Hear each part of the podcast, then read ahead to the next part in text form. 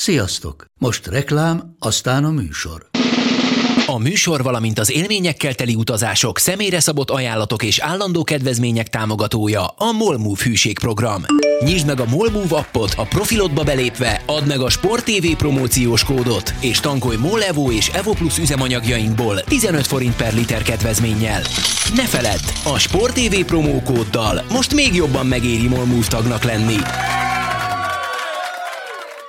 Vége a reklámnak, jön a műsor.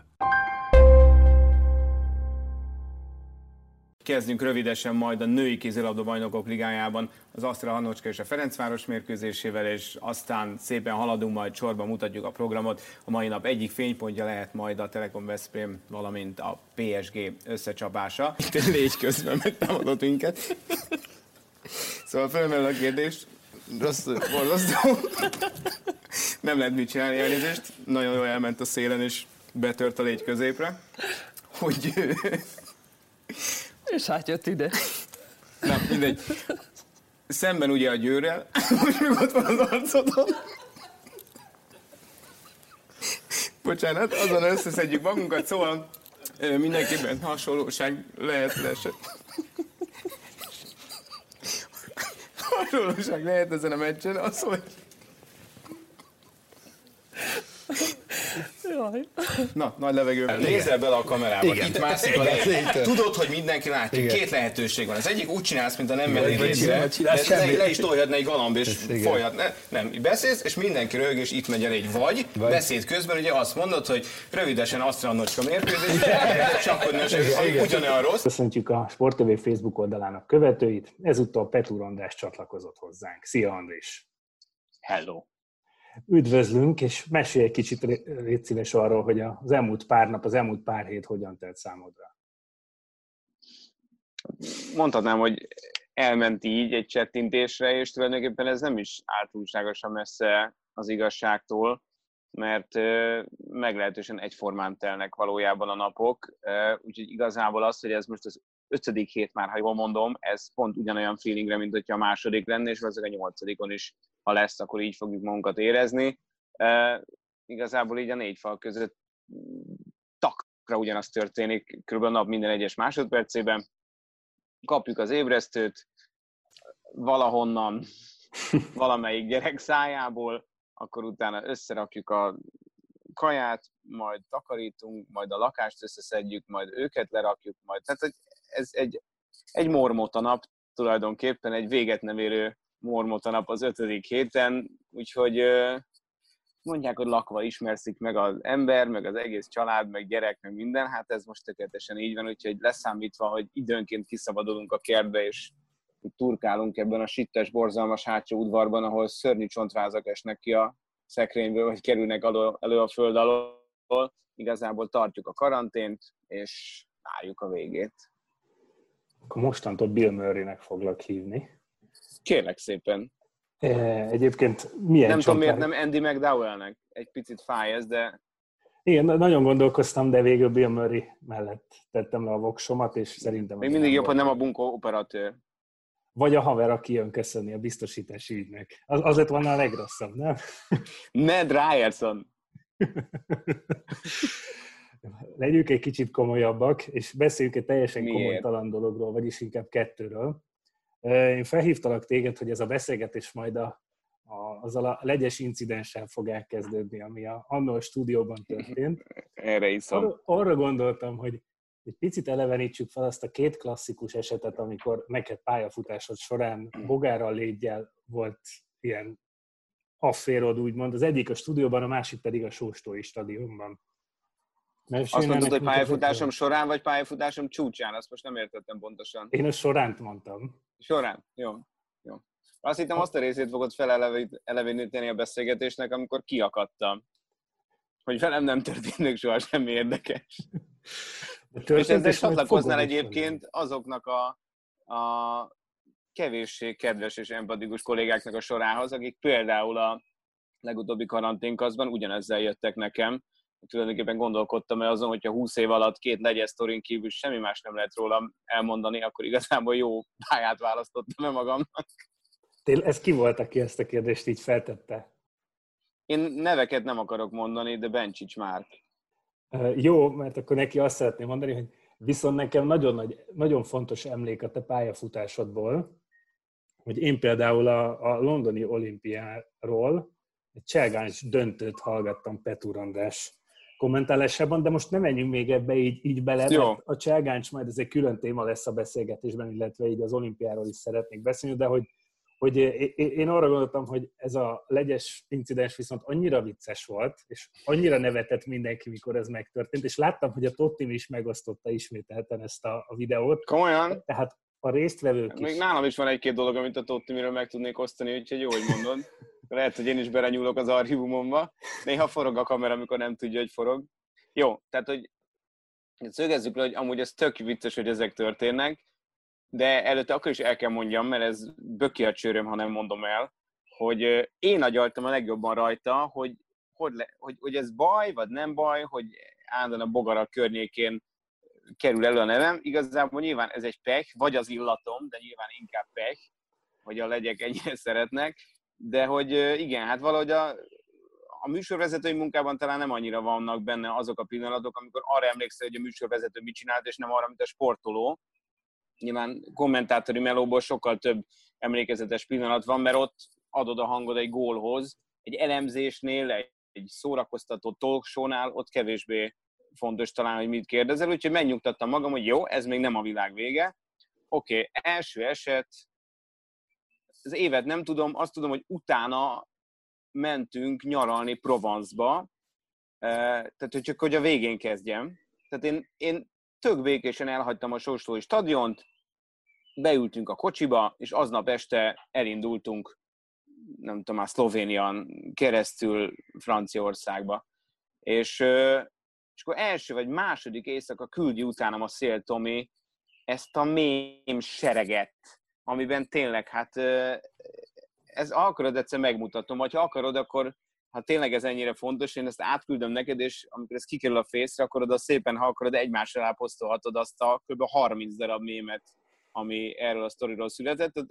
Én csak utólag tudtam, hogy ez mennyire vicces volt. Velem csupán annyi történt a valóságban, hogy ugye, lévén a régi stadionoknak nem igazán voltak kiépített kommentátorállásaik, ugye a kommentátorok ott ültek, ahol a tévé helyet tudott nekik, vagy a csapat teremteni, néhol a tetőn, konkrétan a tetőn, vagy például Fehérváron a tető alá lógatva egy lehetetlen karzaton, amit valóban tetőről kellett megközelíteni, és így aztán ott ültünk gyakorlatilag légvonalban 5-10 méterre a nagy kandeláberektől, úgyhogy ott igazából normálisan egy szeptemberi, az szeptember volt azt hiszem, hogy szeptemberi estén hát a dögével mennek a, a, az állatok. Egyébként van egy harmadik állatos sztori, azt majd elmondom jól, csak hogy majd figyelmeztes. Az is bogaras amúgy, csak azt senki nem tudja, de nekem az a leghorrorabb. És akkor hát jó, hát ilyen van, nem? Mert mindenkivel fordult elő, hogy futás, vagy biciklizés, vagy valami mozgás közben valami berepül a szájába, csak ebben ugye az a rossz, hogy hol akad meg, meg hogy nem tudsz vele mit csinálni, néha nem kell az valami óriási tárgy, hogy az ember fuldokoljon, jövök egy ilyen óriási Darwini leírás, hogy hogy működik az emberi nyelő és légzőrendszer. Úgyhogy ezt gondoltam, hogy egyszer menjünk az utasítót, köhintek egyet, ezt ugye nem hallja a néző, nem múlt el. Még egyszer, nem, vagy eljött ez a csillapítatatlan köhögés, aminek hatására ott volt egy fél perc csend. Vagy hát anninak tűnt, lehet, hogy több volt, lehet, hogy kevesebb. Amíg úgy éreztem, hogy most már kifúdokoltam magam. Akkor visszakapcsoltam a mikrofont, gondolván, hogy most elmúlt a köhögés, mert megpróbáltam azt mondani, hogy szöglet, pont akkor jött egy szöglet, azt, hogy hogy lett szöglet, azt nem mondtam el, addig fúdokoltam, és akkor, akkor a szögletből annyi maradt, hogy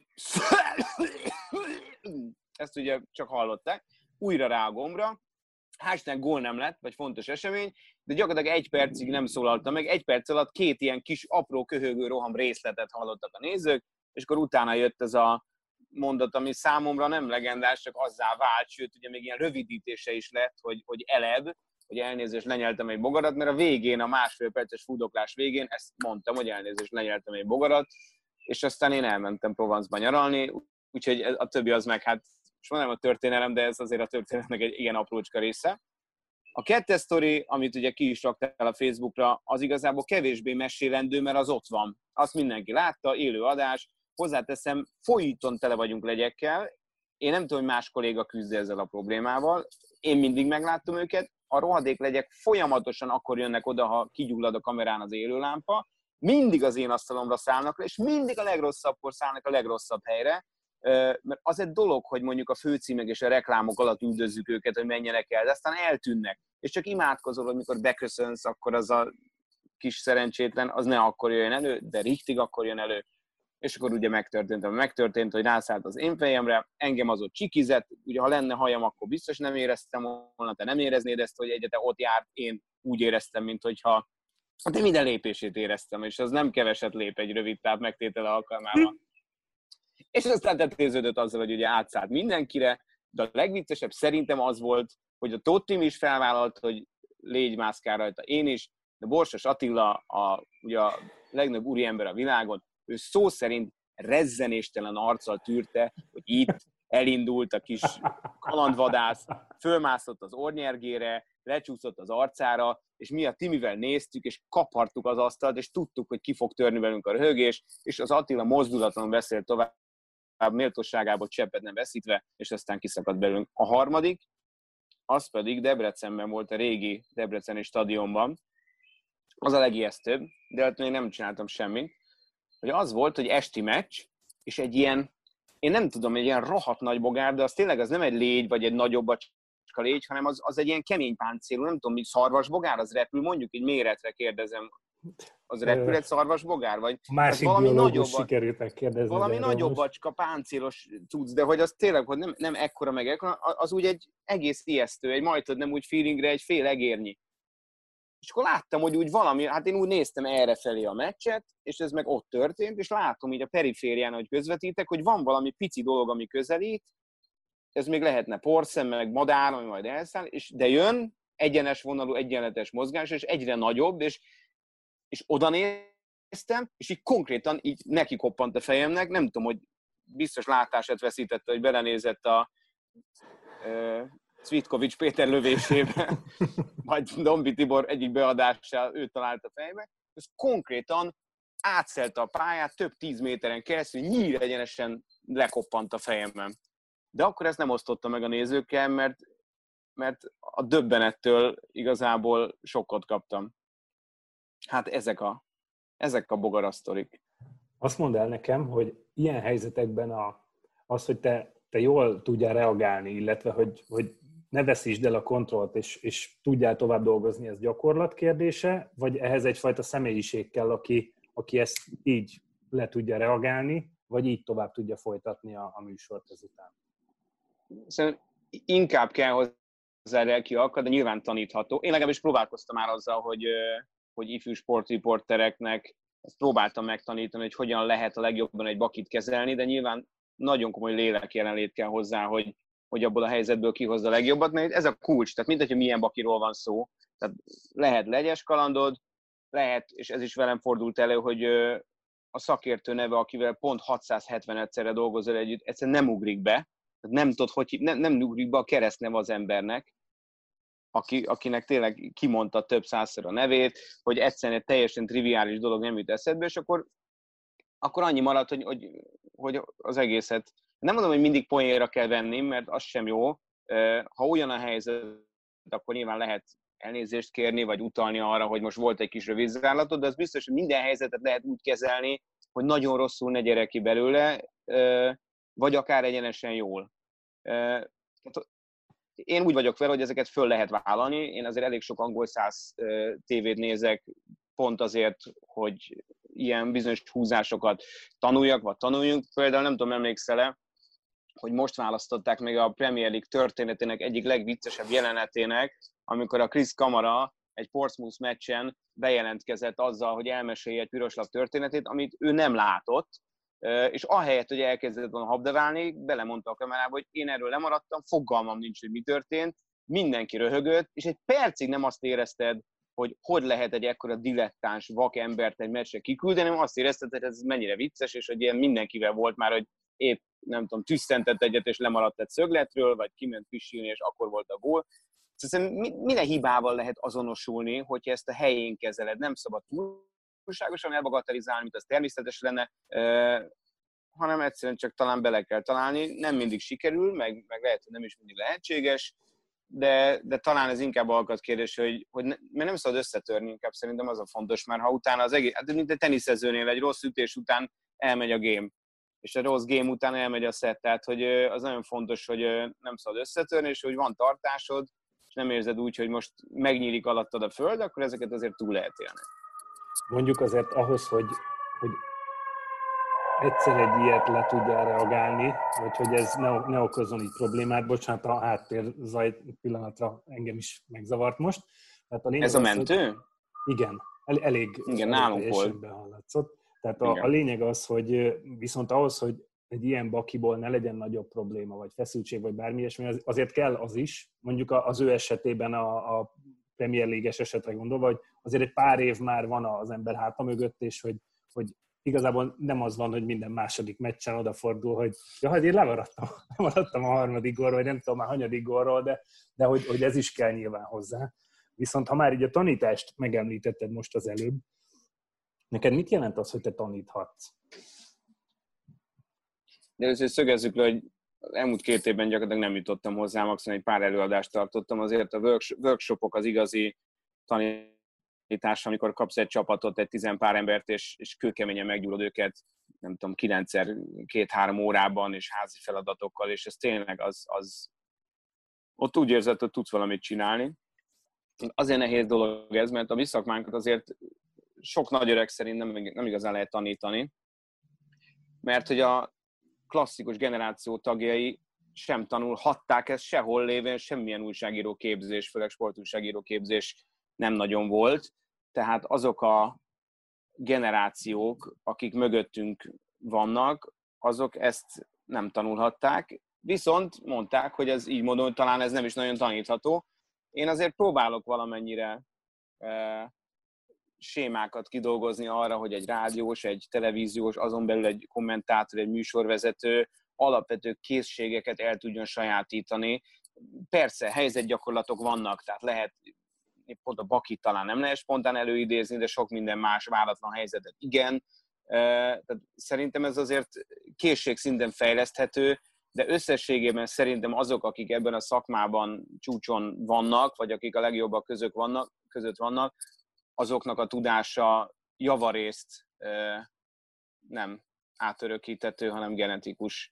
Tehát egészen röviden szólva, és aztán nyilván nem rólam van szó, de hogy ez egy szerintem tehetséget igénylő szakma sok szempontból, és persze mögötte rengeteg meló, meg készülés, meg tanulás, meg egy életforma, hogy a sportot fogyasztod és mondod, de szerintem ez kell sok tehetség, és ugye az, hát azt nem nagyon lehet örökíteni. Nagyon jó, hogy mondtad, hogy igazából te sem és a te generációd előtti generációk sem nagyon tudták tanulni ezt a szakmát. Te sem, nyilvánvalóan te sem ezt tanultad, te szociológus vagy. Ez kihat a jelenlegi pályádra és az életedre, vagy, vagy te azt ott lezártad, amikor elvégezted, a, elvégezted az hmm. iskolát, és most már azóta teljesen új fejezet nyílt az életedben. Gondolom a barátok mondjuk azért megmaradtak az életemben. Hát abszolút, nekem a szociológia legnagyobb hozadéka, hogy a baráti társaságom egy jelentős része az onnan van, mert az egyetemi életforma, amelynek a órára járás és a tanulás nem igazán volt része, az meghatározta egész mostanáig a, a kis életemet. Ugye van egy szociológus diplomám, de azért van egy másik egyetemi diplomám is, ami kommunikációról szól. Hát egészen nyugodtan mondhatom, nem ö, rosszalon a két szakra nézve, hiszen azóta már sajnos rengeteg idő eltelt, hogy egyikből sem emlékszem, egyetlen hangra sem, legyen szó kommunikációról vagy szociológiáról, illetve ez így nem igaz, mert szociológiában megtanultam azt, hogy mindennek van szociológiája, és mindenről lehet iszonyú hosszan, tudományos jelleggel beszélni. És a porszívónak is van szociológiája, a virágcserépnek is, csak egy körbenézek most a lavornak is, és a rózsaszín takarítópapusnak is van, mert mindegyiknek van kihatása a társadalomra, mindegyik meghatározza az őt hordó embernek a valami csodáját, tehát hogy igazából a, a rizsál, rizsálást azt nagyon megtanultam szociológián, ezért is mentem át viszonylag kevés tanulással, elég jó érdemi egyekkel az öt éven, Egyébként ez egy nagyon szép és izgalmas tudomány, de én már eleve félig azért mentem szociológiára, mert egészen véletlenül a Szociológiai Intézet melletti épületet azt a Magyar Rádiónak hívták, úgyhogy én órák alatt, helyett, között át tudtam menni a Magyar Rádió sportosztályára dolgozni, és a kommunikáció szak is csak egy hab volt a tortán. Én abból sem emlékszem egyetlen hangra sem, pedig esküszöm, hogy én azért egy picit most túloztam. Én azért nem voltam nem tanuló ember. Tehát én, nekem ez presztis kérdés volt, hogy én sose kaptam, nem tudom, négyesnél rosszabbat, mégsem emlékszem egy hangra sem. Nem tudom miért. Azért jó veled beszélgetni, mert tulajdonképpen azonnal dobott fel a következő témát, és akkor én már az első... Az emlékezet. Az, az első nézői kérdést is felolvasnám neked. Nem tudom, tudod de az előző három részben Szepesi Dávid mindig küldött kérdéseket a, a kollégáknak, és hozzá is hmm. érkezett tőle kérdés. Na és azt kérdezi, hogy rádiós családba születtél, már gyerekkorodtól tudtad, pontosabban, bocsánat, már gyerekkorodtól tudtad, hogy ezzel akarsz foglalkozni, vagy később terelődtél erre az útra? Gyerekkoromtól tudtam, hogy ezzel akarok foglalkozni, és ennek rengeteg írásos bizonyítéka van, mert hogy a csak nézem a szél miatt, lehet, hogy mindjárt rám fog szakadni ez a valami. Csak szóval, legyen rajta. Csak az, igen. Mert az gyönyörű lenne egyébként. Szerintem ott hagyjuk abba a beszélgetést, amit meglátsz rajtam egy lény. Szóval igen, rádiós család, de összességében a sport és a rádió az, az inkább a bukámon keresztül jött nekem össze, aki bár nem sportos volt, hanem a Magyar Rádió műsorigazgatója, illetve különböző játékos vetélkedők szerkesztője, vagy éppen időnként zsűri tagja, vele a körkapcsolás hallgatása és a, a foci meg a sport szeretete az, az, az, az együtt járt, tehát a sporttal együtt jött a rádió, és én lévén egy gyerek vagyok, de mégsem éreztem magam magányosnak, többek között azért, mert amikor én fölébredtem egy szombat reggel, akkor föllapoztam a kis blogfüzetemet, és elkezdtem bele körkapcsolást írni fejből, hogy akkor most kapcsoljuk Zalaegerszeget, és az első percben, nem tudom épp, akkor kijátszott Zalaegerszegen, elfutott a bal oldalon, beadta, elszállt a feje fölött, kapcsoljuk Pécset, és nem tudom, leültem, ez így egy picit, ahogy hangzik, ez mm, orvosi esetnek tűnik, így, ahogy a mondatokat építem egymásra, és én, így, én ültem a szőnyegen, és, és mentünk. Pécs, Zalaegerszeg, Fradi, Hungária körül fájt, és írtam, írtam tele a füzeteket, majd amikor apukám fölébredt, akkor odaadtam neki, hogy akkor olvass el. Meg, már 10 perce mennek a meccsek, és akkor ezek teltek meg, és akkor tehát, hogy ilyen szinten voltunk, bekattam. És akkor volt a gombfoci, ami, ami szintén hangos közvetítésekkel telt, amiket egyszer eleinte audiokazettára, később már videóra is vettem. Vannak, és nem tudom, ez mi kell az, hogy ez előkerüljön, de meg van digitalizálva. Vannak felvételek, amint én frufruval és nem tudom, tizen pár évesen üvöltve közvetítek otthon egyedül a szobámban általam játszott gompoci meccseket, ahol, ahol próbálok minden megmozdulásnál semleges maradni. Titokban uh, készült a felvétel, vagy tudtad? Vagy te magad Én készült? csináltam. Ja, hát akkor azért megnéznék egy ilyet majd egyszer. Megint orvosi eset, tudom. Mert úgy, úgy hangzik, de az lenne. Na de most komolyan, hát van egy gyerek, szereti a focit, szeret beszélni, közvetíteni, van némi affinitás az íráshoz, audio és videótechnikához, hát ez jött ki belőle. Dávid komplet még két kérdést küldött a Na. rádióval kapcsolatban, és akkor most inkább egybe felolvasom őket, és akkor szerintem így egyesével beszéljünk majd, mert ilyen kérdése is volt, hogy milyen volt részt venni a körkapcsolásban, ameddig nálad volt a hang, akkor addig jegyzeteltél el, vagy hogyan zajlott ez az egész folyamat, ez a mm. kapcsolás, erről majd egy kicsit beszél nekünk, illetve, hogy ki volt a szakmai példaképed, és milyen volt olyan legendákkal dolgozni, mint Molnár Dániel vagy Szepesi György. E-, ezek a nézői kérdések, ezeket most így elmentettem, és akkor Jó. szerintem ezeken így menjünk végig, de hogy azért te csak bejutottál a rádióba. Tehát ma ezt a lépést viszont még onnantól nem ugrottuk meg, hogy, hogy otthon gombfocit közvetítesz, viszont a következő pedig már az, hogy a Magyar Rádiónak a tagja leszel, megbecsült tagja. Ez annak ellenére egyébként nem jött magától, hogy nekem mind a két szülőmet ismerték, és egyébként hozzáteszem, engem is ismertek, mert én félig meddig gyerekként ott nőttem föl. Ez nehezebbé vagy könnyebbé tette azt? Hát figyelj, ez, sose, ez, ez még én, esküszöm, én is gondolkoztam el ezen, de ez az, amit sose fogsz megtudni, mert nem tudsz visszanézni és a másik úton elindulni. Ugye ilyenkor az egyik metódus az, hogy még többet kell teljesíteni, mert apukám, anyukám ott van, a másik, hogy könnyebben nyílnak az ajtók. Én sosem éreztem azon felül, hogy egyébként ott lehettem, hogy bármiben is előnyöm lett volna, sőt, egy viszonylag, hát egyébként ez nem igaz, de mégis sokak szerint nehezen kezelhető, autoriter, feltörekvő ifjú emberként. Én nekem sokkal több szívás volt, mint amennyi könnyű lépés azon az úton, amit mindenkinek meg kellett tenni, tehát mikrofonengedély, fél évre idéglenesen állandó beszédórák, és ahogyan kőkemény szigorral fölépítette azt a Magyar Rádió, hogy ott egy gyakornok, az, és ez pont szintén a karanténkazban meséltem a múltkor, hogy, hogy ahhoz, hogy te elmehessek tudósításra az olimpiai bajnokok klubjának közgyűléséről, és ebből a Kossuth Rádióban 23 óra 06-kor egy 57 másodperc lemenjen, ezért kőkeményen kellett dolgozni. Tehát nem az van, mint majd beesik valahol egy gyakornok, és akkor látják, hogy nem tök hülye, ak- akkor tartsa oda a mikrofon, tehát annak is két-három évig kellett azért ott melózni, jelen lenni, bizonyítani, hogy, hogy az első esélyt megkapd, és ez így ment végig, nyilván aztán jöttek a műsorvezetések, jött a körkapcsolás, és akkor már, már, már volt minden ami, amit a rádióban lehetett tenni, és én ezért vagyok a mai napig rádiós, nem csak rádiós arca, ahogyan azt a jó akarai mondják, mert azt a fajta sokszínűséget szakmailag, azt, azt lehet, hogy a rádión kívül nagyon más nem is tudta megadni ilyen intenzíven. Körkapcsolás? Hát a körkapcsolás az óriási mázda, hogy én még abban benne lehettem, mert talán az utolsó generáció vagyok, aki ezen nőtt föl, és utána beugrott a dobozba, a szokolba, és, és ő is beszélhetett belőle Hát az nagy kár, hogy, hogy apukám gyakorlatilag akkoriban ment el, amikor az első ilyen bejelentkezéseim voltak, talán egyszer vagy kétszer hallott engem meccsről közvetíteni, úgyhogy maradt a saját mércén, meg nyilván a kőkemény. És azokra egyébként mit mondott akkor, az elsőkre ő? Hát nem tudom már, ő kritikus is volt velem szemben, de de ugyanakkor nyilván a legnagyobb boldogság volt neki, hogy az ő kicsi fia ilyesmit csinál, és egy pályán is marad, meg sporttal is foglalkozik.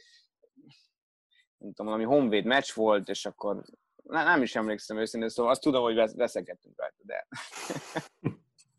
minden. Tehát, hogy ez, egy, ez, ez, ez nagyon, nagyon klassz volt ebben benne lenni, úgy, hogy ugye azokkal lehetett együtt a körkapcsolást készíteni. Megint egy zárójel, nem tudom, hogy akinek van Facebookja, az hány százalékban tudja egy egyetemi az a körkapcsolás, tehát félek, hogy van egy olyan generációs hasadék, amin nem mindenki ugrik át, de azért tételezzük fel, hogy a 40 pluszosok még ebbe éppen belecsúsztak. Én 30-as vagyok, és én is tudom, hogy mi az. Hogy bízom Jó. benne, hogy a 30-asok is tudják. Jó, de korai 30? Sajnos már nem. Ez az. Úgyhogy tehát az óriási dolog, az, az bárki elképzeleti, lehet szó újságírásról, színházi világról, labdarúgásról, hogy nézőként, labdaszedőként, rádióhallgatóként tátott szájjal figyeled, és utána részesévé válsz, és, és tagjává ezeknek a csapatoknak, vagy ennek a csapatnak. Úgyhogy ha már Molnár Daniról szó volt, aki hát szintén az a baj, hogy sajnos az első dolog, ami beugrik, hogy, hogy mikor Dani bácsi meghalt, akkor én elsőként én érkeztem véletlenül pont a rádióba, és én mentem be vele a mentőben a kórházba, és ott voltam egészen addig, amíg meg nem állt a szíve, hogy és olyanokat mondott nekem, hogy most azért nem osztok meg, mert, mert nem volna helyes, de, de Dani bácsi, hát szó szerinti utolsó útján annyira közel voltam, hogy, hogy ez vele kapcsolatban sajnos egy nagyon meghatározó élmény. Aki nem tudja kicsoda Molnár Dániel, tényleg keresse meg, próbál, hallgassa meg a hangját, öt percet hallgasson meg tőle, hogy egy olyan reneszánsz embert ismerjen meg, amilyen nincs még egy, és ami minden korban kell, hogy legyen az élet szeretetével, a szakma és a szív olyan találkozása, amiből tényleg nagyon ritkán születik ember, aki rádiózik. Szóval nem is volt igazán nekem példakép, nem vagyok egy ilyen példaképes típus, Néha sajnálom amúgy, mert, mert olyan könnyűnek tűnik, hogyha azt mondod, hogy ah, ő az, és bármit mond, az úgy van, és, és minden ítélete helytálló. Én azért kritikusan fogadok sok mindent, de rengeteget össze lehetett csipegetni. Mindenkivel volt konfliktusom, de, de közvetítésben a mai napig például a Török Lászlótól olyasmiket örököltem, vagy inkább sose tanította ezt, csak ellestem, vagy, vagy megfigyeltem, amit én a mai napig szeretek elmondani és, és figyelni, vagy most nem tudom, nyilván nem akarok most sportiportát tanfolyamot nyitni a Facebookon, de például, ami, amit a mai napig döbbenten hallgatok, hogy hogyan lehet egy esemény első felét olyan higgadtan kezelni egy olimpiai döntőben, mondjuk egy úszást, hogy te képes legyél építkezni, és ne az legyen, amire én is hajlamos vagyok, és nagyon sokan, hogy megkapod a szót, mondjuk olimpiai döntő, ha már cselgács, és az első perctől itt van a hangod, itt. Ha nem lehet már fokozni, és, és onnan már csak az üveghang marad, meg a reket pörgés, és hogy hogyan, hogyan lehet egy ilyen helyzetben úgy feszültséget teremteni, hogy, hogy itt indulsz el, és ahogy jönnek a, a hosszok, mondjuk Egerszegi Krisztina aranyérménél úgy emeled, és úgy jössz egyre följebb, és hogy ne legyen egy ilyen duracelnyúszi hatása. Jó napot kies, így nyomod végig a 90 percet, vagy a, vagy a 200 méter. Tehát például ezt, ezt tőle meg lehet tanulni, hogy hogyan lehet irodalmat, hogyan lehet kultúrát csempészni a közvetítésbe, akár Vas István Zoltánnal, Radnóti Lászlóval tudnék példálózni, hogy, hogy, hogy ezt nem muszáj 500 szóból űzni ezt a szakmát. Tehát ahogyan, csak mondjuk egy példát, tehát ahogyan mondjuk Bödöcs Tibor a humoristák közül egy picit kultúrmisszión is van, és nem csak a fingással és a böfögéssel lehet viccelni, és ezt ő megmutatja, ugyanúgy ugyanúgy például néhány rádiós ezt, ezt megmutatta. Deák Horváth Péter, aki úgy beszélt közvetítés alatt, hogy az volt az érzésed, hogy igazából a, nem kell közvetítési nyelvet használni, mert a, a saját beszéded is alkalmas. Erre szerintem Hajdú Pisti egyébként a legjobb példa arra, amiért, amiért őt nagyon kellemes hallgatni, hogy ő mintha csak veled beszélgetne, nem, nem változik meg az ő stílusa azért, mert egy meccset közvetít, nyilván ha gól, meg egyéb esemény van, igen. Hát azért mondom, így össze lehet azért ezt, ezt csipegetni, aztán, hogy én mi lettem, azt nem is nekem kell eldönteni, csak tudom, hogy kitől mit tanultam, és tudom, hogy, hogy azért, és picit meg is száfolom magamat, hogy ilyesmit azért lehet tanulni. Nem tudom, ha, ha az értelmes mondat, hogy, hogy, hogy el lehet tanulni, de tanítani nem, akkor ez lesz a jó mondat. Nem tudom, értelmese. Én értem azért ezt. Tehát nyilván, hogyha az embernek megvan a, megvan a célja, hogy megvan benne az, hogy ő hajlandó tanulni azoktól, akik esetleg jobbak vagy tapasztaltabbak, akkor, akkor, akkor előrébb is tud lépni. Ha most még a rádiónál maradva a leges-legelső, majdnem azt mondtam, hogy forgatásod, tehát a, a leges-legelső interjúdra, vagy, vagy kiküldött tudósításodra, vagy, vagy körkapcsolásodra emlékszel pontosan? Tehát fel tudod idézni, hogy ez hol volt, és kivel beszéltél, és mit kellett ott csinálnod? Igen, az egyik, most érdekes, hogy ugye pont nemrég ezt elmeséltem, ha duplikáció bárkinek, akkor elnézést érte, de ugye vicces módon a mai sporttelevíziós főszerkesztőnk Máté Pál, aki akkor a Magyar Rádió sportszerkesztőségének oszlopos tagja volt, bízott meg bennem először annyira, hogy ezt az egyperces tudósítást befogadja. Üzenem Palinak, hogy 1.30-at adtam le, és a mai napig nem bocsátottam meg neki, hogy kivágta a felét. De szerintem 50 másodpercben is elég volt az olimpiai bajnokok klubjának közgyűléséről, ami egyébként szakmailag a részemről oké okay volt, mert hazamentem, a nyomógombos telefonon feltárcsáztam a Magyar Rádió hatos stúdióját, és dobogó szívvel belemondtam a saját otthoni telefonomba, aztán úgy raktam le másfél perc után a telefon, mintha három órás vizsgát tettem volna. De hát azt sose felejtem el például, hogy, hogy eh, mondták nekem, hogy majd Bugykó bácsival beszéljek. És hát ugye most az, hogy Leményi Dezsőnek a becenevét nem tudja egy 18-9 éves srác, az, az oké, okay, de hát én témferektem, ki az a bugykó? Atya úr, Isten, hogy fogom én megtalálni? Kik ezek az emberek?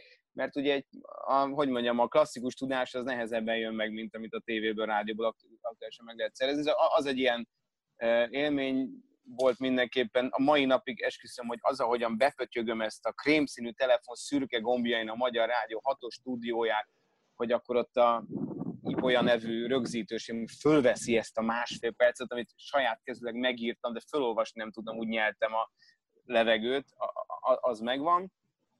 Foci meccsben szerintem ez volt az első, ez a Honvéd pályás, ahol már lehetett közvetíteni, mert ugye ez egy nagyon fontos lépés volt, hogyha ott vagy egy meccsen, akkor adott esetben szólítanak a stúdióból, meghívnak, ahogyan a rádiós slang ezt mondta, és akkor elmondod, hogy mi történt addig. Ez egy ilyen élő élő tudósítás. De amikor először azt mondták, hogy közvetíthetek, hogy én lekövethetek egy támadást, na az volt az a pillanat, amikor mindez az őrület, ami indult a gombfocinál, aztán folytatódott a, most is majdnem rálátok itt zuglóban, a Szent István gimnázium udvarán, ahova én illegálisan a szöges zsótokon átmásztam be egyedül egy focilabdával, amíg anyukám az ebédet főzte, ahol a saját lövéseimet közvetítettem, szintén üvöltve, amíg a gondok kutyája el nem rágta a labdámat. Tehát mindaz az őrület, ami oda vezetett, hogy én a futballt közvetítem, végre egy, nem tudom, azt hiszem, egy Nokia 5110-esbe, mert ezt az időt éltük, bele, bele, bele közvetítettem, hogy valaki elmegy a szélen, beadja, és akkor dobos fölélő. Hát és azt, hát azt a, a Bozsik stadion, én ezt mondhattam, hogy fölé, megemeltem a hangomat. Hát ez a, a, fú, nagyon jó volt. Nagyon jó volt. Úgyhogy azt hiszem, hogy ez volt az első. Egyben első interjú, azt hiszem, hogy az, az jól szólt, mert viszonylag jól beszéltem, korán jól beszéltem angolul, és ugye például ennek a generációnak volt egy ilyen hátránya, hogy ők azért nem feltétlenül beszéltek még úgy idegen nyelvet, hogy megismertek szólalni rajta nyilvánosan, és akkor itt volt az atlétikai EB, 98, akkor Jonathan edwards a hármas ugrás tényleg koronázott királyával én készítettem egy interjút, és ezzel nyitotta, hát azt mindenki mondta, hogy ez elég vicces, hogy, hogy első interjúnak rögtön ez jött össze, úgyhogy az például egy, azt picit a nyelvtudásnak köszönhetően, de az, az volt még egy, még egy nagy első lépés. Viszont a rádióból, most jó, hogy a Palit már említetted, de hogy a rádióból hogyan kerültél át a, a Sport TV-hez? Ez mikor volt, és milyen volt az átmenet? Telefon, egy telefonhívással. De nem, emlegetett de nem a rádióba kellett leadni az anyagot akkor már. Hát igazából ez egy nagyon rövid lejáratú dolog volt. Azért nem kellett rajta hezitálni, dacára annak, hogy én a rádió szerelmese vagyok a mai napig, mert 2007-ben alakult át úgy a Magyar Közszolgálati Rádió, ahol ugye a Kossuth és a Petőfin voltak sportos tartalmak, hozzáteszem én ott már nagyon kevés, nem is mondom, hogy kevéssé foglalkoztam sporttal, de a munkámnak az 50%-a nem sport volt, amit egyébként hiányolok egy picit a mai napig.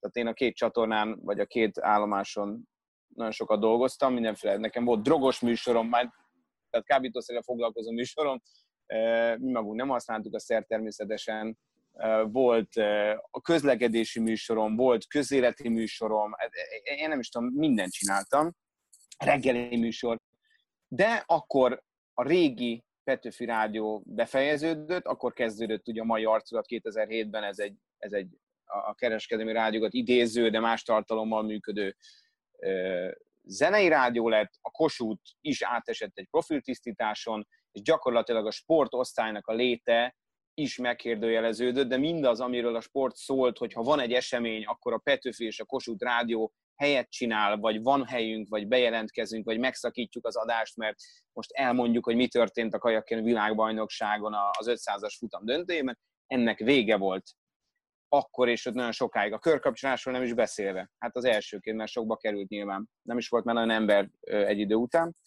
Úgyhogy ezzel egy időben kaptam egy hívást Máté Páltól, hogy mi lenne, ha megnézném ezt a tévés dolgot.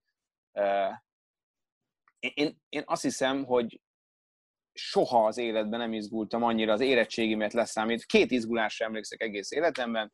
Az egyik az az ére, szóbeli érettségi, előtte, ahogy én elindultam otthonról, és anyukám vajas rántottát készített, mert az osztályfőnök azt mondta, hogy a vajas rántotta az jó.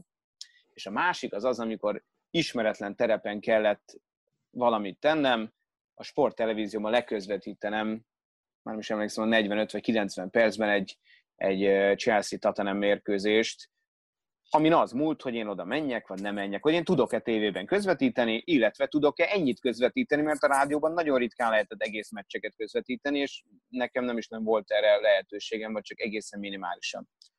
És bementem, lenyomtam, megvan, mai szemmel borzalom. De borzalom. ilyenkor te előre tudtad, hogy melyik meccset fogod, vagy az azt a lényeg? Persze, azt, azt tudod egyébként, az, az, az nem teszt, amikor valakit úgy dobsz be a mélyvízbe, hogy hogy fogalmas sincs. Tehát az nem poén, hát az az igazi teszt, ha felkészülhetsz, és megmutatod, hogy mit csinálnál egyébként a gyakorlatban. De tényleg mai füllel, atya úristen, tehát hogy mondták nekem régen, hogy én ilyen rádiósan közvetíteni, na adjál már, mi az, hogy rádiósan közvetíteni? Hát mert hogy elmondom, hogy nem kell mindent elmondani, mert látja, nézni, nekem ez a stílus, aha. Na de ez tényleg, az fú, túl volt rettenetesen beszélve, meg, meg izgulva, meg még a hangom, tehát az ember azt gondolná, hogy már olyan óriási diffi a 30 és a 40 éves hang között nincsen. De én pedig ismerem a hangomat, hallom eleget, de alig ismerem meg, úgyhogy ja, hát ez a tíz év, ez, ez így, a, sőt, tehát ez mi 2007, bocs, én még mindig azt hiszem, hogy tíz éve vagyok a tévénél, 13 volt idén áprilisban, sőt, bocsánat, április 30-án volt az első melóm, egy Fradi Nyíregyháza meccs az MB2-ben a régi Fradi pályán, tehát akkor most, most lesz 13 éve. Április 25-öt mondtál? Április 30. Április 30. Hát akkor jövő Igen. Igen. Úgyhogy hát ennyi volt. Egy telefonhívás, egy, egy próba közvetítés, és aztán tényleg menet közben annak a felismerés, hogy egyébként a kamera és a mikrofon között mi a különbség, mint a rádió és a tévézés közti átmenet egyik fontos kérdés. És hát persze egy csomó stílusbeli kérdés, mert műsort vezetni sem ugyanúgy kell a tévében, meg hát az sem mindegy, hogy látszol, nem látszol, mit csinálsz magaddal, úgyhogy azért ez így visszatekintve évekig tartó folyamat volt, mire én rádiósból tévés lettem. Ha megtörtént.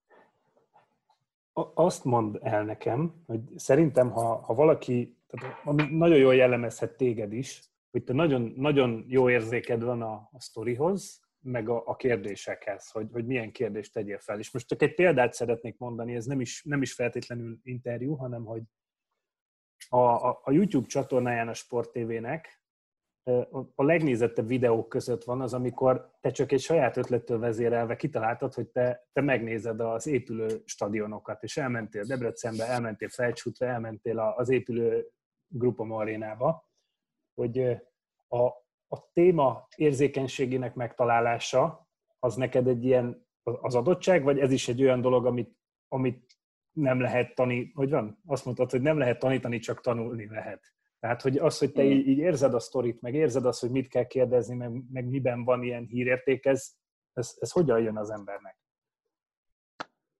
Fú, hát most, tehát igen, volt ez a sorozat, se előtte, se azóta ilyen hasonlót nem csináltam. Azt, hogy ez honnan indult, nem is emlékszem. Az a lényeg, hogy én ilyet sose éreztem, én, én nem vagyok egy nagyon vállalkozó alkat, már mindig gazdasági szempontból, de ott először és utána azt éreztem, hogy valamit elkezdtem, ami úgy beindult. Ez egy tök jó érzés, mert, mert lehetett volna az is, hogy kit érdekelnek a malteros vödrök, meg a tök üres folyosó, most nem mindegy, hogy ez a luk, ez most épp ez lesz az öltöző, vagy ez, vagy az lesz a medence. Hát lehet, hogy rosszul ez az mondtam, az és idő... mezőkövesden kezdted. Hogy, hogy mezőkövesden. Na, az annyi volt, igen, igen, de az csak annyi volt a mezőkövest, hogy belógta. Nem tudom, állandóan bűn, bűnben élek, úgy tűnik. Tehát belógtam az akkor épülő, félben lévő eh, stadionba, mert ugye volt nem is tudom, hogy volt talán egy blogom a Sport TV oldalán, nem is emlékszem, azt hiszem, hogy valami tartalmat akartam csinálni, elmentem, gondolom, bemegyek, körbevidózok, mondok három jó mondatot, most a nagy bajom nem lehet, és akkor az úgy működött, és akkor valahogy ez így, na hát egyébként ez a, ez a rádiónak a lényege, meg a szociológiának, hogy és ezzel nem, nem magamat, nyilván nem magamat dicsérem, csak hogy, hogy azt el lehet képzelni, hogy ott vagy egy építkezés közepén, az a nagy, az semmi. Ugye? Az semmi. Tehát falak, oszlopok, a fű helyett föld, a szoba helyett egy, sem, egy festékes vödör, hát és akkor erről most, ha tudsz valamit mondani, amitől ez mégis megnézi 200 ezer ember, nyilván egyébként abban benne volt az is, hogy a felcsúti stadion különlegessége, a, annak a megépülésének a körülményei, a adott esetben a vitatottsága. Egyébként én ámultam, bámultam a mai napig, tehát hogy esztétikumában tehát egészen kivételes. Tehát az tényleg egy olyan rácsodálkozás volt, hogy atya úristen, ilyen stadion van belülről, fa és beton keverékéből. De ugye annak valószínűleg volt egy, egy, egy politikai felhangja, amit én egyébként esküszöm, a mai, biztos ez nem biztos, hogy mindenki elhiszi, és én nekem semmilyen célom ezzel nem volt. Én, én kaptam egy lehetőséget, hogy engem oda beengedtek, és mindenféle cinizmus, mindenféle áthalás nélkül elmondtam, amit láttam, és ami tetszett, vagy biztosan nem volt, ami nem tetszett, mert az nagyon klassz létesítmény volt, de ugye akkor ez egy felkapott videó lett, de sajnos politikai alapon lett felkapott videó, amilyen affinitásom nekem egyáltalán nem volt ennek az elkészítésével, és akkor utána jött tovább ugye a Debrecen, és jött a Fradi pálya, és hozzáteszem, a Fradi pályának is volt, ha jól emlékszem, utána egy ilyen picit ö, politikai utóhangja, mert utána már senkit nem engedtek be, mert nem tudom, semmi, semmi nem hangzik el rossz, tehát az ember oda megy a stadionba, abszolút nem érdekli, hogy ez ki finanszírozza meg, ki lesz a üzemeltető, semmi, csak egyszer látni akarja, hogy hol fognak ülni az emberek, hogy hogy néz ki egy, egy stadionnak a megszületése, ami mögé aztán címer, klub, játékosok, nézők állnak be, és lesz egy, egy, egy, egy szimbóluma egy, egy, egy nagy közösségnek. Úgyhogy valahogy mindegyik, mindegyik egy picit így kalandosra sikerült, főleg az utóélete miatt. De aztán mentem én Barcelonába, és meg mentem a, a Parc des Princes-be is forgattam hasonló, de aztán aztán valahogy el, elmaradtak a BL meccsek is ugyanálunk, meg fölépülték a stadionok. Meg, meg azt hiszem, egy Újpest Fradiról is csináltatok ilyen videót. Meg, ja, meg a sok... Hajdó Attilával volt a Fiatból a Jó, közvetítés. Az, az volt a legjobb. Az, az igen, az fel, felcsúdom, volt a hátsó füvesen, nem tudom melyik edzőpályán, amikor egy kis teherautóból kellett közvetíteni, és álltunk a féken, mert attól féltünk, hogy be fogunk gurulni a pályára egy Ford Transittal. Uh, amúgy imádom ezeket a kalandokat. Tehát, ugye mondtam az elején, hogy Fehérváron nincs a bogárkaland, hogyha nem egy tetőről lógatott vasszerkezeten ülünk.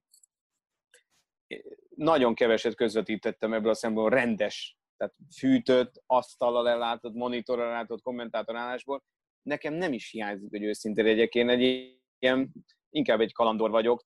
Én nekem ért annyit az, hogy most a körülmények között dolgozunk, hogy nekem a papírjaimat folyton nézők hozták vissza, hogy nekem egy mondatom után égő csikkel dobálták meg a lábamat az MTK pálya vendégszektoránál, mert mit tudom én már, hogy mit mondtam, hogy velem leszedették a nyakkendőt, amit, az, amit kiválasztottunk, vagy a stylist adott, mert az épp a, nem tudom, a vendégcsapat címerének a harmadik számú színe, és addig üvöltött az arcomba az ember, amíg leszedette. Tehát jó, ott helyben nem mindig kellemes, de összességében ebből élünk, ezt lehet mesélni, úgyhogy, úgyhogy én szeret, szeretek kicsit fura körülmények között dolgozni, mert abban, abban benne van, hogy abból, abból mást, meg picit többet is ki lehet hozni, mint amikor az ember sterilen leül. És ha, ha ettől nem rosszabb a meló, akkor meg kalandozzunk.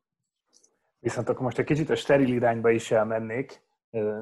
Szintén Dávid kérdezte ezt tőlünk, hogy mennyivel másabb műsort vezetni, vagy egy show műsorban részt venni, mint egy közvetítés. És akkor szerintem itt a, ez már a sterilebb része most a, a munkának. Mm. És uh, én arra kérnélek, hogy itt azért arról mindenképpen beszéljünk, hogy uh, én 2011-ben jöttem a sportévez, akkor most már ki, több mint kilenc éve van harmadik félidő Petúr Andrissal, és hogy ez nagyon hmm. sok évig a Takács Ritával párban történt a, a harmadik félidő műsorvezetés, hogy szerintem ezt a, ezt a két dolgot is ebbe, ha, ha így bele tudod szőni, azt megköszönöm. Mi a különbség? Tehát a kettőnek semmi köze egymáshoz, a közvetítésnek és a műsorvezetésnek, annyi, hogy egy sportesemény környezetében dolgozó újságíróként ugye időben nem tud egybeesni, tehát a klasszikus felállás szerint műsorvezetés, közvetítés, műsorvezetés, közvetítés, műsorvezetés, ez történik a meccs előtt, közben és és végén én nagyon szeretem azt, hogy mondom a rádiónál is a sokszínűséget, tehát én a mai napig, bár erre ezer éve nem volt példa, én riporter is nagyon szeretek lenni, az Európa Ligában volt, tehát a Fradi meccseim voltam kétszer is pálya mellett, nekem az is hiányzik a mai napig, én nem gondolom, hogy műfajokat nagyon ki lehet nőni, tehát én szeretek forgatni, szeretek pálya mellett állni, ez ennek a szakmának az egyik legjobb része, hogy ennyire sok módon lehet dolgozni, sokféle televíziós műfajt lehet űzni. Úgyhogy nekem picit hiányzik a több közvetítés, de most egy ilyen időszak van az életemnek, meg így döntött a tévé, hogy engem inkább műsorvezetőként használ. Éppen ezért szerintem hallatszódik is a közvetítéseken, de én hallom, hogy sokkal éhesebben ülök be, mert arra is emlékszem, amikor heti 5-6-7 meccset közvetítettem, vagy akár heti 2-3 NBA egyet a, a hétvégén, és azért az éveken keresztül úgy ment, hogy azért az ott nagyon erősen éreztem, hogy hogy ez még két év így, és én nem tudom, hogy mitől lesz motivációm, meg hogy, meg, hogy, meg hogyha már nem tudok több szinonimát kitalálni bizonyos játékhelyzetekre, hogy ha én magamat elkezdem unni, akkor vége van az egésznek. És az utolsó lennék, aki azt szeretné, hogy azt hallják rajta, hogy unott. És nyilván ne titkoljuk el, tehát vannak borzalmas meccsek, ahol az embernek az unottságát egy ideig azért célszerű leplezni, aztán ha már nagyon kibukik az a borzalom 0-0, akkor persze együtt sírunk a nézőkkel, Na de csak azt akarom mondani, hogy így egy picit kevesebbet közvetítek, így annak is nőtt az értéke. E, sose néztem, de így meg pláne nem nézem, hogy az milyen meccs, hogy az most egy Szampoli Stuttgart másodosztályú foci meccs, vagy éppenséggel egy Veszprém, Kielce BL meccs, mert éhes vagyok a közvetítésre, és úgy vagyok vele, hogy mint a sérüléséből visszatérő focista, hogy mindet csak rúgjuk, mindet csak közvetítsük.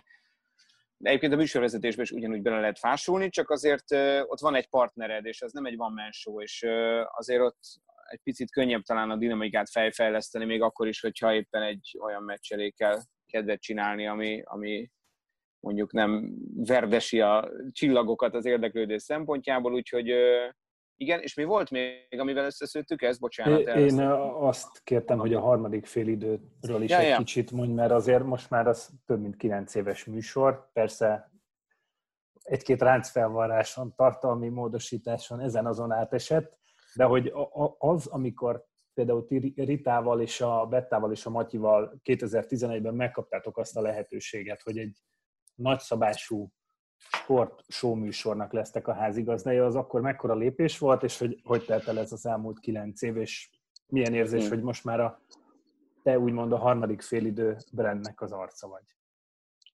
Hát ez ugye úgy alakult, hogy én a sporttelevízióban nem is műsorvezetőként kerültem be, bár akkor ez még sokkal átjárhatóbb volt szerintem, mint most. Engem a Máté Pali úgy... Sőt, most, hogy belegondolok, és ez nem tényleg most gondoltam bele, én amikor elkezdtem műsort vezetni, én már azért kezdtem el műsort vezetni, mert addigra kiderült, hogy a harmadik félidőben én leszek, és én előtte nem vezettem műsort, és akkor egy pár zuhanyíradót, egy pár műsort, ezt-azt gyorsan megcsináltunk, csak hogy egyetlen szokjam, hogy mi az, hogy kamerába beszélni, ami persze közvetítéseken megvan.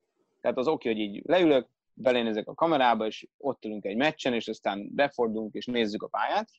De az például megvan nekem, hogy bocs, nem közvetlen a témára a válaszol, csak, csak marha érdekes így, így, hogy jönnek vissza az emlékek, hogy, hogy arra rá kellett jönni a harmadik félidő előtt nem sokkal, hogy először vezettem műsort, hogy az egyik legnehezebb dolog az, hogy a kamera az ott van a világ végén. Tehát az az ember, vagy az a tárgy, aminek beszélsz, az baromi messze van, és át akarod kiabálni a teret. Mert ugye amikor így beszélgetünk egymással, ugye most nyilván, a, ha nem is fizikailag, de a laptopon vagy a tableten keresztül közel vagyunk, ugye olyan hangerővel beszélek, amilyen messze vagy. Meg ha hangos a környezet, akkor hangosabban, ha csendben vagyunk, akkor halkan. De az, hogy tök csönd van, mondhatnám, hogy a légy zümögését is hallani. tök csönd van. És tőled 8 méterre van egy kamera, és te 8 méterre lévő dologba úgy veszély bele, mint hogyha az itt lenne veled szemben, mert a nézőnek nem kell kiabálni, a néző hallja, amit mondasz, mert be vagy mikrofonozva, de közben szeretnéd betölteni a teret, mert a kommentátor is betölti a teret. De ez volt, ez volt az egyik legfontosabb tanulás, főleg úgy mondom, hogy aztán rákanyarodva a harmadik félidőről, ott már közönség volt, meg füst volt, meg bejövetel, meg nem, ne? Mondjuk nekem az tök sokat segített, hogy én ugye elég sok színpadi műsort vezetek, különböző rendezvényeken, meg sportrendezvényeken, meg speakerkedem, meg, meg tehát van egy ilyen része a, a pályámnak, vagy a, az életemnek, ami, ami kimondottan egy ilyen színpadi, vagy színpadias a munka, tehát hogy ez a hangvétel az tőlem nem áll messze, amikor egy picit meg kell emelni az ember hangját, úgy kiabálni közönséget, picit bevonzani a figyelmet, tehát ez nekem úgy működött eddig, de nem tévében. Úgyhogy szerintem most senki nem tudta, hogy ebből mi lesz, mert uh, ugye akkor, és ez egy tök fontos dolog, hogy erre talán nem emlékszik már senki, hogy akkor a, az NB1-es összefoglalók, azok nagyon-nagyon hosszú évek óta nem léteztek. Tehát ugye régen a telesportban ment a gól, annak vége lett, és akkor úgy ment hosszú évekig részben a Sport TV-n, vagy más csatornákon, ugye az RTL-en, úgy ment a magyar bajnokság, hogy ilyen klasszikus összefoglaló közönséggel, vendégekkel nem volt. És akkor ezt mi életre keltettük, mert egyszerűen ez egy klasszikus műfaj, tehát olyan nincsen, hogy emberek nézik a magyar focit, de nincs összefoglaló. És ezt visszahoztuk, nyilván ez nem, nem saját ötlet volt, de ugye az a vezérigazgató, aki a mai napig bennünket vezet, Málnai B. Levente, ő tudtommal, szintén régi telesportosként zsigerből tudta, hogy az NB1-es összefoglaló az az embereknek a életének a része volt mindig is. És így ugrottunk ennek neki, hogy visszahozunk egy műfajt, csak már nem Vitrai Tamás, vagy éppen Héder Barna, vagy Gundel Dagács Gábor áll lazat színű zakóban, és konferálja a bírónak, nincs videója rovatot, hanem sőt, nem is az, amit a TV2-nél, hogy ugye ott volt, volt egy egy, egy show műsor már, tehát nem, ebből a szempontból nem voltunk úttörők, de mégis sok szempontból igen. Női műsorvezetéssel abszolút, a Vettával és a Ritával, Matyi egy nagyon rutinos és kiváló műsorvezető, akivel ugye váltottuk egymást a, a fiú székben. Aztán, hogy ez hány, mit is mond, a ránc felvarráson esett, tehát ez egy más kérdés. Kettő, sok, olyan, kettő, sok olyan fordulópontot megélt ez a műsor, amikor el kellett azt dönteni, hogy ez a harmadik félidő nevű műsor, ez van-e olyan erős brand, hogy kibírja, hogy tartalmilag mindig valami megváltozik benne. Nyilván a sport az adott, de amikor a, a Magyar Labdarúgó Bajnokság jogai tőlük elkerültek, akkor ugye kellett hozni egy komoly döntést, hogy akkor foglalkozunk spanyol futballal, aztán utána foglalkozunk félig kézilabdával, félig spanyol futballal, aztán a spanyol futball is elkerült tőlünk, akkor legyen ez tisztán egy kézilabda műsor, tehát három-négy finom hangoláson ennek át kellett esni, abban gondolkodva, hogy ez a műsor, meg ez a cím, ez, ez már jelent annyit, hogy ez, ez, ez ne szűnjön csak úgy meg. Tehát, hogy ez nem egy NB1-es összefoglaló, ez a Sport TV show műsor, én nem annyira szeretem ezt a kifejezést, főleg úgy, hogy most már nincs is közönségünk, vagy most épp nincs közönségünk, de, de, de, de emblematikus műsora. És az a helyzet, hogy ugye én maradtam most különböző okok miatt ebben egyedül benne, ugye Matyi elment tőlünk, aztán a lányok szerepe szűnt meg benne, de a mai viszonyok között az, hogy kilenc évig megy egy műsor, ez tök sok. Ez, ez sok. Tehát, hogy ha arról beszélünk egyébként, hogy nekem csak a bogarak meg a legyek maradnak, meg egy-két jó kérdés, mint tudom én, Kölnben, meg a három nagy kiabálás valami kézilabda vagy foci meccsen, valójában az a helyzet, és én vagyok a, most magamat érzem hülyének, hogy, hogy én erre eddig nem is gondoltam, hogy igen, van egy műsor, ami nem tudom meddig megy még, reméljük jó sokáig, de hát igen, ha nem is mindig egyedül vezettem, de én első percre ott voltam, és ez ma már szerintem sokat jelent, hogy egy műsor, mit mondta, 9 éves? Igen, 9, 9 éves, két hónapos. 9 éves, három 9 hónapos. éves, két hónapos. Az, hogy ennyi mindent túl tudott élni, hogy ennyi sportjogváltozás dacára ez megmaradt, a, a főcím megújult, a tartalom megújult, a benne szereplők kicserélődtek, de van ilyen műsor, milyen, tényleg milyen hülyén érzem magam, hogy így, így ülök, és most gondolok bele ebbe, hogy, hogy igazából ez, ez nagyon jó, hogy, hogy ez, ez velem milyen szinten Milyen össze. jó, hogy beszélgetünk, idáig jutottunk. Aha. Azért ez, egyébként pont ez, azért hogy erről beszélgetünk, mert múltkor, amikor műsor ment a harmadik félidő, és Csik Zoltán, Nagy László és David Davis ott, ott ült egymás mellett, meg tavaly, amikor a női kézabda Final Four sorsolása ott abban a stúdióban, ott olyan vendégekkel ott zajlott, ott én akkor gondoltam ezt, hogy, hogy ez a brand, meg ez a, ez, a, ez a közeg így most jelenleg nagyon a helyén van, úgyhogy szerintem a, a harmadik félidő nagyon jó kezekben van, illetve nagyon, nagyon, nagyon jó karban van tartva. Mm. A Ritával milyen volt dolgozni? Meg te is említetted, hogy akkor ez nagyon nagy vállalás volt, hogy női műsorvezetők legyenek, és most itt a nézőknek eláruljuk, hogy Takács Rita eh, a harmadik gyermeke nem is olyan régen született meg, és ezúton is sok egészséget kívánunk nekik, szerintem, és igen, igen. Én, is, én is ezt küldöm hogy milyen, milyen volt, illetve milyen még ma is, azért itt a kollégák maradhatok, csak így úgymond a harmadik fél időben, vagy már csak egyedül, hogy milyen, milyen volt a Ritával dolgozni? Egyébként az rögtön visszaszívom, hogy, hogy tehát ez nem volt kockázatos, mert a Rita még nálam is null kilométeresebb volt, ha van ilyen, mert ő úgy, ahogy van az újságíró és a tévés tapasztalata, az, az, az sokkal kevesebb volt. Viszont a Ritának van egy olyan természetes bája, ami, ami miatt szerintem első perctől biztos volt, hogy ő ebben a műsorban, vagy bármilyen műsorban üzemelni fog. A Rita nem vállalta sose túl magát, sosem próbált olyan szakmai mélységekbe a kérdéseivel belemenni, ami esetleg visszatetszés szült volna, vagy amivel túlzott kockázatot vállalt volna, viszont a természetességével, a kedvességével, és ami ennél sokkal fontosabb, mert ez nem egy szépségverseny, és nem arra beszél, itt a ez egy gyönyörű lány, de csak annyit akarok mondani, hogy ő szereti, és ez a legfontosabb, ezt az egészet. Tehát nem egy szépségkirálynő, és most meg csupa félreértető áthalású dolgot mondunk, mert a Berta meg úgy szépségkirálynő, hogy ő is imádta a sportot, de, de nem egy hölgy, akit odaállítanak, hogy a szépségével kösse le a férfinézők figyelmét, és ha lehet, akkor nem mondja hülyeséget a sportról, hanem a Rita is, és a Betta is szereti a magyar futballt, szereti a sportot, emiatt hitelesen tud róla beszélni, tájékozott, olvasott, kapcsolatokkal bír, és amikor a Ritával elmentünk foci meccsre, én kommentátor voltam, ő riporter, akkor tök világos volt, hogy őt szeretik az emberek. Sokkal jobban, mint engem például, és ez nem a nemi különbségekből van, hanem ő egy ilyen nagyon, nagyon kedves és természetes figura, aki bizalmat ezt, és, és nagyon klassz volt látni, hogy ez milyen könnyedén ment át a tévére. Nem mondom, hogy a Rita nem izgult, nem mondom, hogy nem volt uh, koktél, aminek az elfogyasztásával nem hetszeltük őt uh, egy darabig, hogy az izgalma egy kicsit elmúljon, uh, és nem mondom, hogy nem volt ez egy óriási ugrás, sokkal nagyobb, mint nekem akkor ezt bevállalni, de bőven, bőven megugrotta, és nézd meg, hogy a, ma meg ott tartunk, hogy a Rita, ha éppen nem egy tündéri kis gyermeknek ad életet, vagy eteti őt a testéből, akkor a Sport TV egyik arca, és nem egy gyakornok lány, aki egy pár év szerkesztés után beugrott a mély vízbe és harmadik félidőt vezet, úgyhogy, és hát persze jó barátok is lettünk, hozzátéve, hogy ma már, hogy nem dolgozunk együtt, így ugye a műsorvezetők váltják egymást, van egy ilyen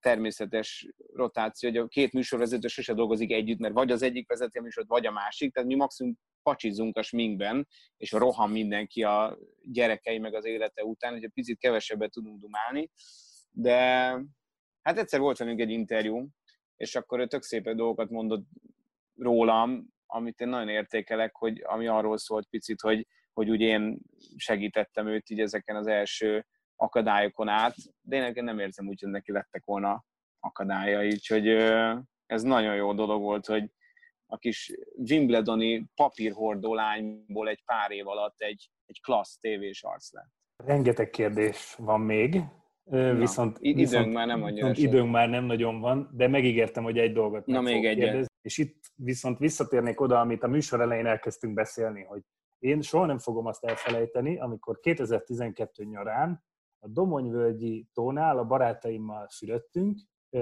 telefonon hallgattuk a Cságáncs közvetítést, és azt mondtam, hogy gyerekek, Petr Andris olimpiai aranyat fog közvetíteni a rádióban. Bár csak úgy lett volna. De hogy, hogy itt az előbb mondtad, hogy most arról beszélünk, hogy a, te, ugye a csúcs, ezek a bogaras dolgok voltak, de például nekem ez egy, ez egy óriási dolog volt, hogy én ezt mondhattam akkor a barátaimnak, meg hogy egy, egy sörklubban vagyok veled, meg a kollégám vagy, meg ilyesmi, de hogy én akkor azt mondhattam, hogy szerintem az Andris, az Andris olimpiai bajnoki címet fog közvetíteni, ráadásul az egyik barátom óriási judo rajongó, és, és egyébként azt hiszem, hogy ismeri is Ungvári Miklóst. Még annyit kérnék, hogy az olimpiákról, illetve erről a bizonyos judo döntőről, vagy a vagy Usain Boltról, vagy, vagy valamiről még pár dolgot mond uh-huh. nekünk, ami így a, ami még szintén azért, ha uh-huh. valljuk meg azért az olimpia, az, az azért a csúcsi sport szempontból.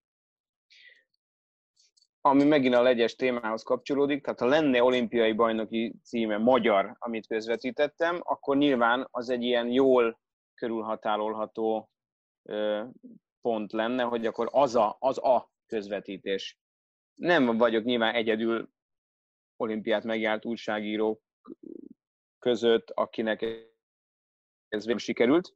Úgy szoktuk mondani, hogy, a, hogy, hogy egy hányszoros olimpiai bajnok kommentátor vagy, tehát ugye kinek milyen sportágok jutottak, a kajakkenusok azok az utolsó két napon ugye ömlesztették mindig az aranyérmeket, aki úszáson volt, az nagyjából biztosan kapott. Nekem mindig voltak favoritjaim, ugye én két olimpián voltam rádiósként Pekingben és Londonban, mindenhol a nagy vonalakban úgy csináltam az olimpiát, hogy az első felében cságáncsot, a második felében atlétikát. Pekingben a cságáncsozók hetedik helynél előrébb nem jutottak, tehát ott, ott igazából nem nagyon jutottam érem közelébe sem. Már egy év, érem a cságáncson, ugye Csernovickévi bronzérme összejött rögtön a legelején, 48 kilóban, az Unginak pedig nagyon szurkoltam, és persze ilyenkor így nagyon az asztal alatt kördelve a kezem, nekem egy olimpiai bajnoki cím, ki tudja, mikor leszek legközelebb olimpián, nem is voltam azóta London óta, ez nekem nagyon kell, és az Unginak is, és ez így meg lesz, és megcsináljuk az Ungi, meg én.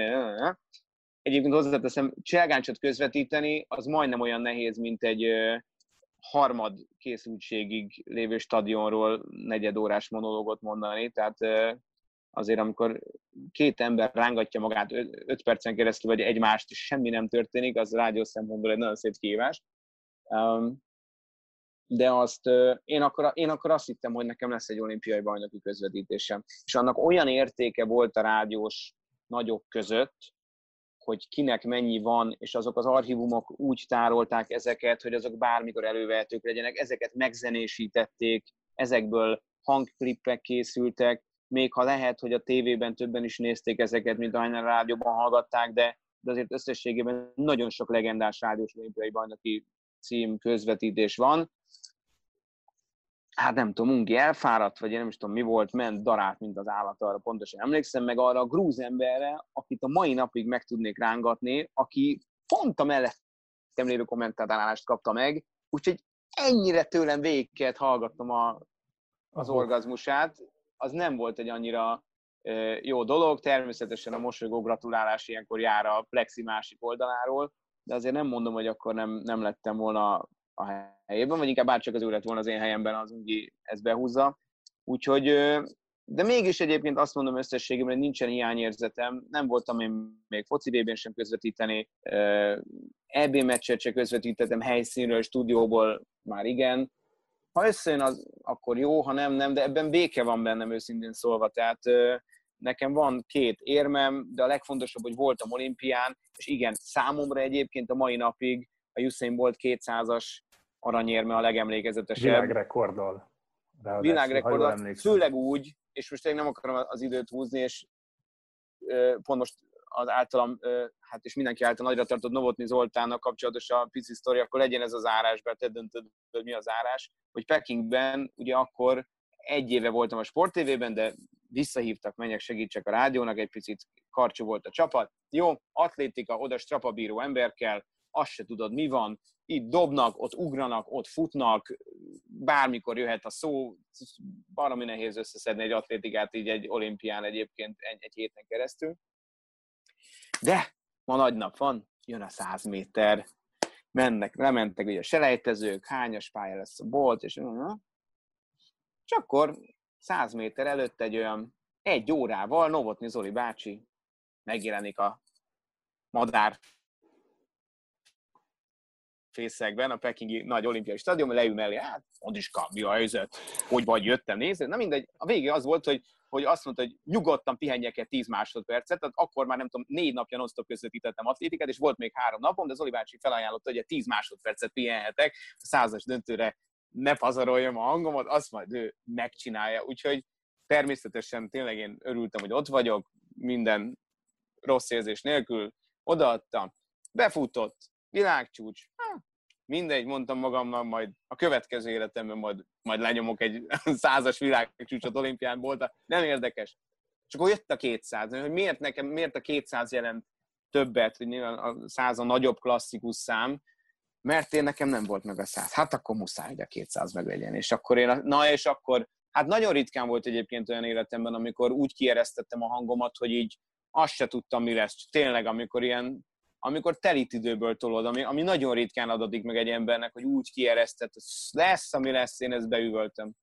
És akkor jött, és, és, és világcsúcsot futott volt, és na és akkor, akkor talán életemben először, vagy másodszor, most már nem akarok tényleg régi sztorikba belemenni, melyik volt az első, az első az egy tőzsér szabadrugás volt rádiósként a Feyenoord ellen egy Fradi meccsen, és ez a második talán egész életemben, mikor úgy telibe toltam a, ahogy tudtam, és, és bejött a volt világcsúcs, úgyhogy nekem emiatt, ahogyan ez alakult, és ahogy a száz végül nem az enyém lett, de a 200 igen, és végig is világcsúcs, ez, ez az egyik legemlékezetesebb közvetítés. Még annyi mindent szerettem volna kérdezni, de most tartjuk magunkat az időkorláthoz, és okay. igazság szerint téged is csak, csak arra kérnélek, hogy eddig minden beszélgetésünk végén elmondtuk, hogy mennyire fontos az, hogy az emberek most odafigyeljenek az egészségükre, maradjanak otthon, és tényleg átvészeljük ezt az egész, ezt az egész vírushelyzetet, hogy kérlek te is erősíts meg ebben egy pár gondolattal, hogy, hogy vigyázzanak az emberek magukra mindenképpen. Azt tudom mondani, amivel kezdtük ezt a beszélgetést, hogy mi első perctől kezdve eldöntöttük, hogy hogy fogunk élni, amíg ez tart.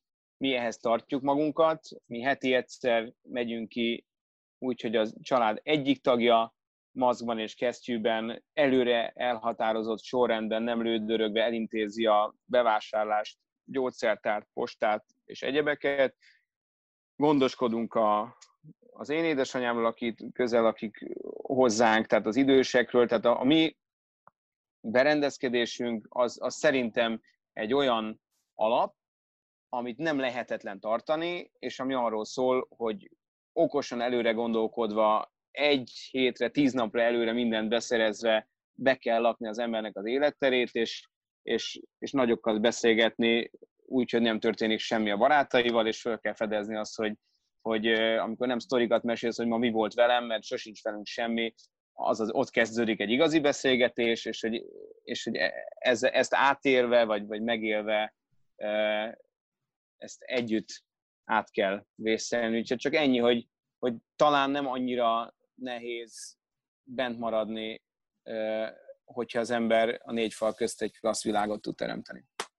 A Sport TV pedig azzal tud hozzájárulni ehhez, hogy a hírek szerint május 9-e környékén el fog indulni a Bundesliga, hogy már a Sport TV közvetít otthoni darts mérkőzéseket, tehát van élő sportesemény a Sport TV-ben, érdemes lehet oda kapcsolni, és Andrissal pedig hetente kettőször a Karanténkaszt című podcast, Sport TV podcastben lehet találkozni, ahol legalább ilyen, hanem jobb sztorikat mesél el a hallgatóknak, úgyhogy hm.